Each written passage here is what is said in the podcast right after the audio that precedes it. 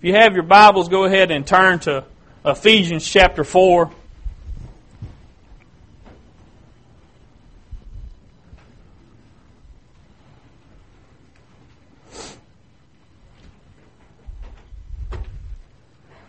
We're going to start in Ephesians chapter 4, verse 11.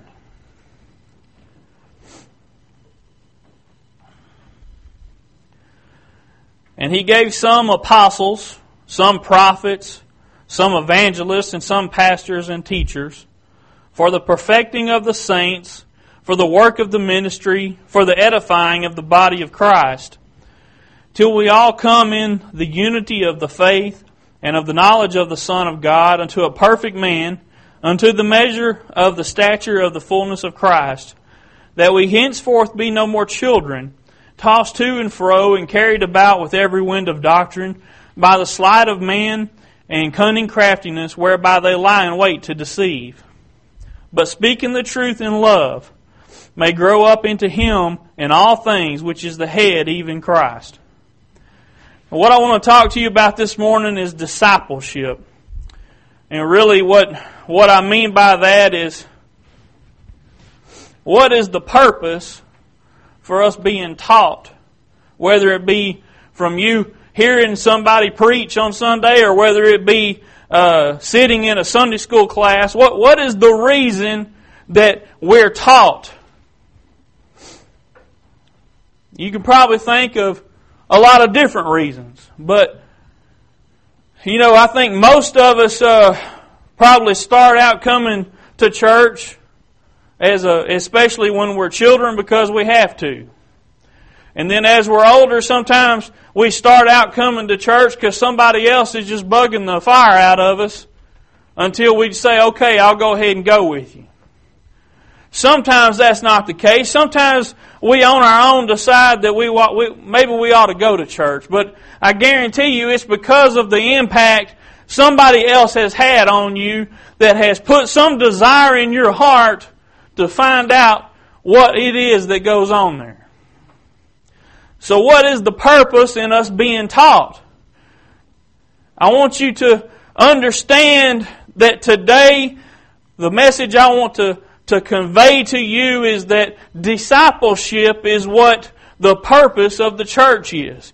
And by discipleship, what that means is that people are taught for a purpose. That purpose is to go out and teach others. So, this scripture we just read talked about five different types of ministry. There's those that are apostles, those that are preachers, and you can read the list. Teachers, I probably will miss them if I tried to name them all. But there's five different kinds. You may be sitting there thinking, well, I'm not any of those. And my point today is not to tell you that you ought to be one of those five. My point today to tell you is that when you're sitting under one of those five, it's not just so that you can help yourself. It's so you can go out into the world and help somebody else. Because listen, chances are if you are here today, most of you have probably already received Jesus as your Savior. Most of you probably already have some sort of relationship with God. So it's not necessarily you that we're concerned about. The whole point in you coming today is not just to benefit yourself and build yourself up, although that is a benefit and advantage of coming to church, because the, the Word tells us that one of the points behind the church is to build up the believers. But it's the point behind building you up is so that you can go out and affect someone else. So let's look at this scripture some more. you know, when you look at uh, all of the examples of disciples in the Bible, whether it be the disciples of Jesus or John the Baptist, or you even go back into the Old Testament and and you know they weren't exactly called disciples every time, but uh, you know, Elisha was an, uh, somewhat of a disciple of Elijah. he followed him and he learned from him, just as the twelve disciples followed Jesus and learned from him. the whole point in them hanging so close to one of those people was so they could understand what it was to go out and minister to other people. It may not have started out that way. You know, they may have not went to Jesus with the intent of learning everything they could so they could go help other people. But I guarantee you, once they sat under His teaching for a while and they begin to, to get an idea of what it meant to be discipled, they begin to understand that, listen, there's a responsibility that comes along with all these benefits that we're getting. What good does it do you to sit and learn all these things if you're never in a position to use them? so this scripture tells us that there are some people put in these positions to teach and train us. So you, let's look at the scripture. Uh, there's a, a reason for this training. I'm going to give you a few of them. The first is the work of the ministry. The second is the edifying of the body of Christ. The third is unity of the faith. And the fourth is so that we won't be led astray by false doctrine or false teachers. Now this answers the question I asked earlier. What is the purpose of you being taught? These four things, I think, you can look at this scripture and, and see that for yourself that the work of the ministry is the first one they talk about. Now, you may think that because you're not a preacher or a teacher or one of these other five things that were listed that you don't really have a ministry. But I want you to understand that you don't have to be in a formal position in a church to minister to someone. You don't have to be the one that stands up here in front of everybody to be a minister in the literal sense of the word. They may not call you reverend or pastor, but you can still minister to someone. You know, a lot of us come and we, and listen, I am not trying to put any of you down today because I've done this all myself. So don't think that that I'm trying to speak to you from some elevated position looking down upon you because you're not doing things right. Because I'm speaking to you in the sense of we, not as in the sense of you guys. But too many times we come to church thinking, man, I sure, I sure do uh, need something to kind of lift me up, build me up a little bit. And we come thinking, what can, what can I get out of it? But you know, we need to change our point of view. We need to uh, kind of step aside and back a little bit and look at things from a different angle and see that we need to be coming to church to get ourselves built up for a purpose. Not just because we'll feel better, but because there is work that needs to be done. I'm going to read you another scripture in a minute that's going to explain to you a little bit about what ought to be happening. But you, you'll see that there is ministry in every place you go that needs to be done. There's people that need ministering. What does that mean, minister? It means people have needs.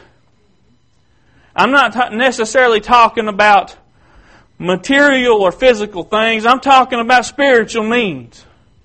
And you know, they can go to a psychologist. They can sit and listen to TV and and all these self-help programs and everything else and and I guarantee you that won't get them anywhere. All it will do is probably confuse them more, but there's there is a, a need in their life for something that they don't understand. And you, us, ought to have an answer for them.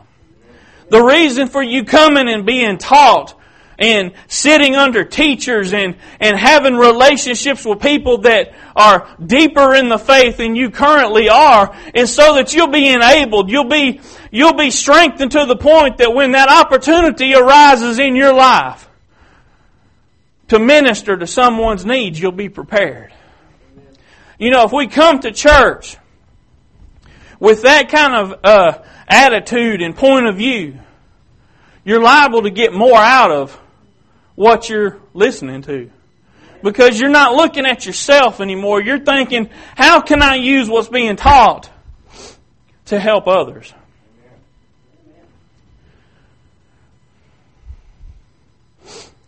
I'm going to skip the second and third, the edifying of the body of Christ, the unity of faith. I think we've pretty well covered those. But the fourth is so that we won't be led astray by false doctrine and false teachers. How many of y'all know someone that has been a Christian for a long time, but it seems like every time there's some kind of new, new thing that comes up, they just fall right in line and they, they go with whatever seems to be the popular teaching at the time, whether it's biblical or not. But yet they've been a Christian, you know, most of their life. But they're still, they're still an infant in Christ. They still don't understand. They may be able to quote scripture to you, but they lack wisdom. James chapter 1 verse 5 says that if any of you lack wisdom, let him ask of God, who upbraideth not, but gives liberally. That's not an exact quotation, but you get the point that if you lack wisdom, that's not a bad thing. God's not calling you stupid because you don't know how to properly use the knowledge of the word that you have. He's saying, look, if you lack it, ask and I'll give it to you. I'll give you the wisdom you need. What is wisdom? Wisdom is not knowledge. Wisdom is knowing how to use knowledge. Properly applying the knowledge that you have. You can sit and memorize every scripture in that Bible. But if you don't know how to use it, it won't do you any good. So you see these people, and this scripture we read today talked about it. Let's read verse 14. It says, That we henceforth be no more children, tossed to and fro, carried about with every wind of doctrine, by the sleight of men and cunning craftiness, craftiness where they, whereby they lie in wait to deceive. You know, there's a lot of people that come in the name of Jesus and in the name of God. But if you don't already have an inkling of what God is like, if you haven't been able to acquire any wisdom and, and understand what God really is like, and how God really does work. If you just come and you sit and you're trying to be built up all the time, but you're not really gaining anything from it because you don't even understand the purpose in you being trained, it's going to be easy to sway you. You know, I can, I can sit down and I can make a case for any kind of nonsense that you can dream up. I can just come up with all kinds of little details and proofs and make up all kinds of nonsense, especially when it's a topic you don't know anything about. If I were to come to most of you today and tell you that they just come out with this new computer system that'll do just uh, all kinds of unimaginable things, y'all probably say, really? Because you don't know. And I'm not trying to, to make you, I'm not trying to belittle you. I'm trying to say that's probably not your field of expertise. At the same time, Jerry could probably come and tell me that they've got this new law where everybody has to wear bungee cords when in their car going down the road. And I would say, really, when did they do that? Because I wouldn't know. My point is you could, you could come up with any kind of nonsense you want to come up with and make statements that sound like they're truths to support that nonsense. But if you don't, if you don't know the truth, if you haven't been taught and trained and, and you haven't, through that training, asked God for wisdom, and you've tried to build that wisdom at the same time your relationship with God, you're going to be easily swayed. The word actually uses the term every wind of doctrine. And that's exactly how these things come through. They, they just kind of blow through like the wind and usually as soon as they're there, they're gone. But you still see people swayed by them.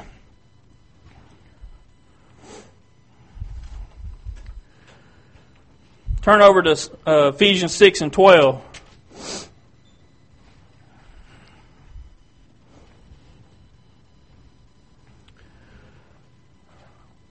For we wrestle not against flesh and blood, but against principalities now listen to these words as I read them. Against principalities, against powers, against the rulers of the darkness of this world, against spiritual wickedness in high places. So the reason for our training lies in this scripture. Now listen, I told y'all a while ago that part of the reason for your training was to minister to others, but I want you to know is that you probably wouldn't need to minister to others if it wasn't for what this verse just told you. What is a principality? A principality is an area or a town or or it's it's something with borders. You know, there back in uh, when there were princes and all this, a principality was some area that a prince had charge over. Kind of like that's my land or or something like that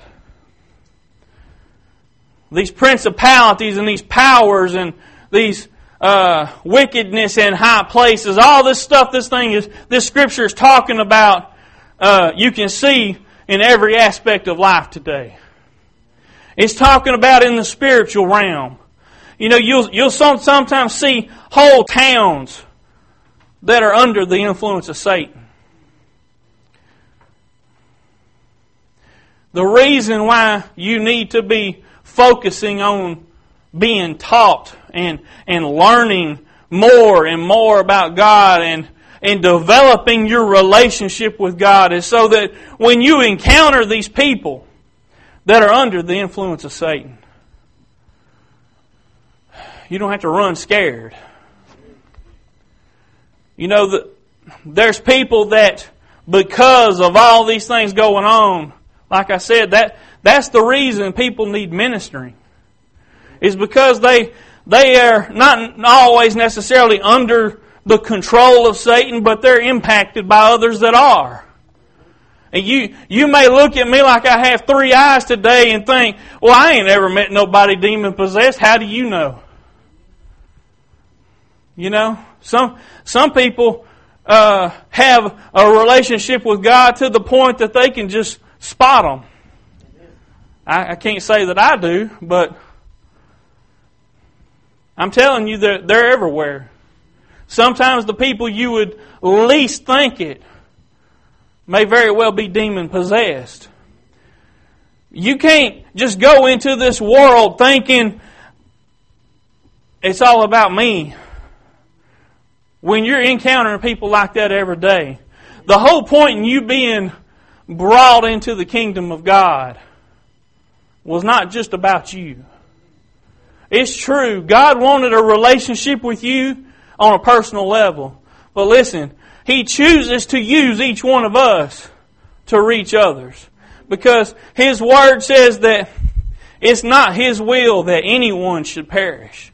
So, you know, it's our responsibility. And listen, we need to, as Christian people, stand up and, and find out what our responsibility is because it's too easy to just play church all the time. What are you, what are you talking about, preacher, about playing church? Have y'all ever watched some kids play school? I'll be the teacher. I'm the teacher. Okay, what y'all need to do? And, and then you got other ones that are acting like they're the students. Why do they do that? Because that's, you know, that's what they see all the time. They're just mimicking what they've seen on a daily basis. I've seen kids play mama and daddy. You know, one of them will pretend to be the mama while the other one's pretending to be the kid or something like that. I'm tired of churches just playing church. Listen, churches every day just open the door because that's what the sign says. It's at, at 10 o'clock we're having Sunday school. That's, that's what we're supposed to be doing. We're, we're here because that's what the sign says, you know. We have a schedule to keep. But listen, playing church never helped anybody. Playing church never brought in anybody from the outside and, and saw a soul saved. Listen, our business today is not about building up ourselves. Our business today should be about reaching somebody that's lost. Our business as Christians, as members of a gospel preaching, gospel believing church, what is the gospel all about? It's about bringing good news to those that don't have it. It's about bringing light to those that are in darkness. Now listen, I don't have time to waste playing church. I'm not telling y'all I've never done it. I'm not telling y'all I don't ever get in a rut. I'm saying I don't have the time. There is time wasting every day because I don't know when my last day on this earth is. I don't know when Jesus is coming back. I don't know how much time we have. Better yet, I don't know how much time they have. Because I, I know where I'm going. It's not me I ought to be worried about every day. It's those that don't know where they're going. They may think they do. They may think they have it figured out. But unless they have come to the realization that Jesus Christ is the Son of God and that He is the only way, then they don't know. Now, it's our responsibility. The whole point in us coming to church ought to be able, not to be to learn and grow so that verse 14 of Ephesians chapter 4 doesn't apply to us. I don't want to be one of them that uh, that people look at and say, oh, he's just still a babe in Christ. Now, sometimes it's easy for us to look at ourselves and see something that's not true. Have y'all ever done that? Have y'all ever looked at yourself and thought that you were better at something than you really were? We were watching a show the other day and it was one of the kids shows and, and this boy was going to sing and he was a real good looking guy, just the coolest guy in the school. And uh, everybody just thought the world of him. All the girls just drooled all over him. Well, he got up there and well, he played the guitar nice and and he's going to sing a song. He started singing, and it was just the most awful thing you'd ever heard in your life. Everybody was afraid to say something to him because they all thought so highly of him. And he just thought that he could sing good. It sounded good to him. Have y'all ever done that? Now, it may not have been singing. I can tell y'all right now, I can't sing. Y'all hear me sing, but I can't sing. I know I can't. But listen, Sometimes we get this kind of attitude where we look at ourselves and we think we're doing okay. Maybe we got all this figured out. I'm guilty of that. I've done that before. I've, I've gotten an attitude sometimes where maybe I don't need any more teaching, you know. Not necessarily in the things of God, but definitely in worldly things we've got to make sure, listen, the Word tells us in many, many places that us as servants of God need to make sure that we're meek and humble. And listen, this word we read today, back over in uh, chapter 4 of Ephesians, in verse um, 15, says, But speaking the truth in love. That one statement requires every bit of wisdom you can muster. Listen, you, you can know the scripture backwards and forwards.